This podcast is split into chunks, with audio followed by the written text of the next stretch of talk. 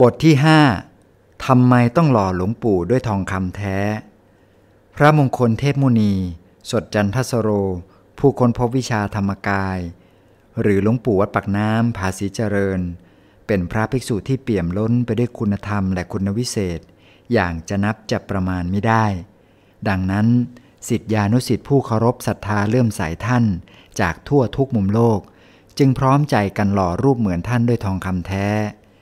การหล่อรูปเหมือนของหลวงปู่ด้วยทองคำเป็นการประกาศให้โลกรับรู้ถึงคุณความดีของท่าน ด้วยวิธีอัญชานฉลาด เพราะการหล่อท่านด้วยทองคำจะทำให้ชาวโลกต่างสงสัย และเกิดคำถามตามมาอย่างนับไม่ถ้วนว่าทำไมต้องหล่อท่านด้วยทองคำและนั่นเป็นโอกาสที่เหล่าสิทธิานุสิทธิ์จะได้เล่าถึงประวัติ คุณธรรม คุณวิเศษ และมโนปณิธานของท่าน และชักชวนให้บุคคลเหล่านั้นทำตามข้อวัดปฏิบัติอันดีงามของท่าน อีกทั้งเมื่อระยะเวลาผ่านไป จนเข้าสู่ยุคที่ทองคำหายาก และราคาสูงมากกว่านี้ หรืออีกพันปีข้างหน้า ก็จะเกิดคำถามให้โจทย์ขานซ้ำๆอย่างไม่รู้จบว่าทำไมชาวโลกยุคหนึ่ง จึงเกิดมหาศรัทธาอย่างแรงกล้า ร่วมใจกันหล่อรูปเหมือนท่านด้วยทองคำแท้ ซึ่งเป็นวัสดุที่มีมูลค่ามหาศาลขนาดนั้น และปริศนาตรงนี้เอง จะตรึงให้ชาวโลกมุ่งค้นหาคำตอบว่า ท่านเป็นใครสำคัญอย่างไร โดยเฉพาะอย่างยิ่งบุคคลที่กำลังประสบความทุกข์ และดิ้นรนเพื่อแสวงหาทางพ้นทุกข์อยู่ในขณะนั้น เมื่อได้มาพบรูปเหมือนหลวงปู่ที่หล่อจากวัสดุที่มีค่าสูงสุด ก็จะสนใจหันมาศึกษาเรื่องราวของท่าน จนเกิดความเลื่อมใส รู้สึกซาบซึ้ง และหันมาปฏิบัติธรรม เพื่อหาทางพ้นทุกข์ ตามคำสอนของพระสัมมาสัมพุทธเจ้า ดังเช่นหลวงปู่ ดังนั้นการหล่อรูปเหมือนหลวงปู่ด้วยทองคำจึงถือเป็นมหากุศลอันยิ่งที่จัดว่าเป็นอามิสบูชา ที่ก่อให้เกิดการปฏิบัติบูชาอย่างต่อเนื่องในอนาคตอย่างไม่ขาดสาย เพราะเมื่อชาวโลกได้มาสักการะบูชาท่านแล้ว ก็จะปฏิบัติตามอย่างท่าน และการปฏิบัติบูชานั้น เป็นสิ่งที่พระสัมมาสัมพุทธเจ้าทรงยกย่องว่าเป็นการบูชาอย่างสูงสุด เหตุแห่งความยากในการหล่อรูปเหมือนหลวงปู่ การหล่อรูปเหมือนหลวงปู่วัดปักน้ำภาษีเจริญ ไม่ใช่เป็นสิ่งที่เกิดขึ้นง่าย ๆ ดังนั้นสาธุชนผู้มีบุญทุกท่านไม่ควรพลาดโอกาสในการสั่งสมบุญนี้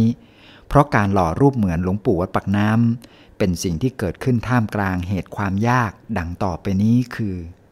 1. พระภิกษุที่เปี่ยมล้นด้วยคุณธรรมคุณวิเศษ และเป็นเนื้อนาบุญที่มีความบริสุทธิ์บริบูรณ์เช่นหลวงปู่วัดปากน้ำเป็นบุคคลที่บังเกิดขึ้นได้ยากมาก อีกทั้งท่านต้องมีบุญที่สั่งสมมาทางด้านนี้มาก หรือมีคุณธรรมมากพอ ที่จะดลใจให้มนุษย์ยุคนี้ เกิดมหาศรัทธาอย่างแรงกล้า คิดหล่อท่านด้วยวัตถุธาตุอันเลิศ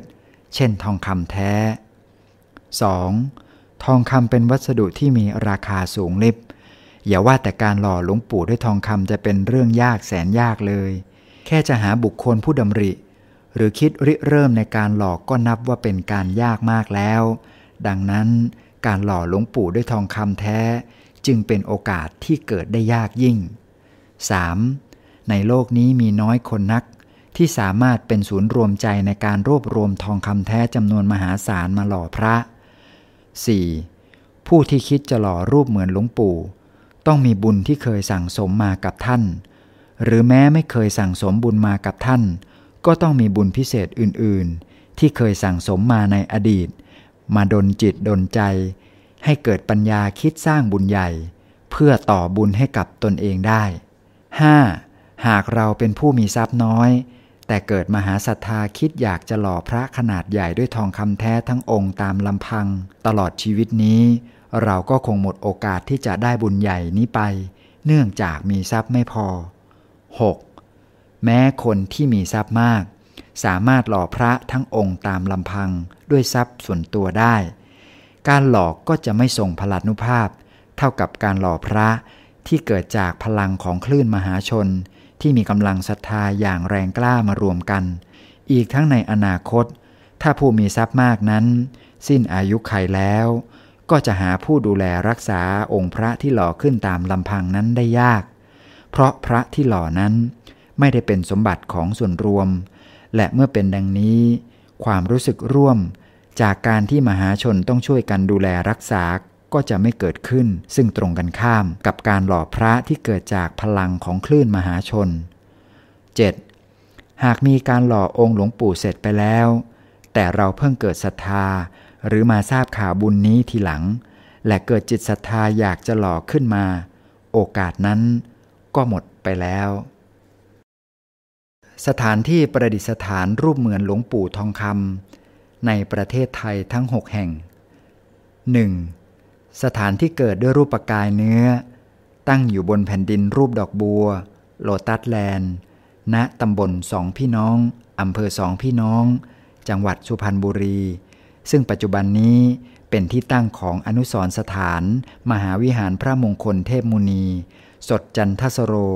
ที่ประดิษฐานรูปหล่อทองคำของท่านไว้ภายใน 2. สถานที่เกิดในเพศสมณะ วัดสองพี่น้อง พระอารามหลวง ตั้งอยู่ริมคลองสองพี่น้องอำเภอสองพี่น้อง จังหวัดสุพรรณบุรี ปัจจุบันภายในพระอุโบสถวัดสองพี่น้อง มีรูปหล่อทองคำพระผู้ปราบมารประดิษฐานอยู่เช่นกัน 3. สถานที่เกิดด้วยกายธรรม วัดโบสถ์บนบางคูเวียง ตั้งอยู่ริมคลองบางกอกน้อย ตำบลบางคูเวียง อำเภอบางกรวย จังหวัดนนทบุรี ปัจจุบันภายในอุโบสถวัดโบสถ์บน มีรูปหล่อทองคำพระผู้ปราบมารประดิษฐานอยู่ 4. สถานที่เผยแผ่วิชาธรรมกายครั้งแรก วัดบางปลา อำเภอบางเลน จังหวัดนครปฐม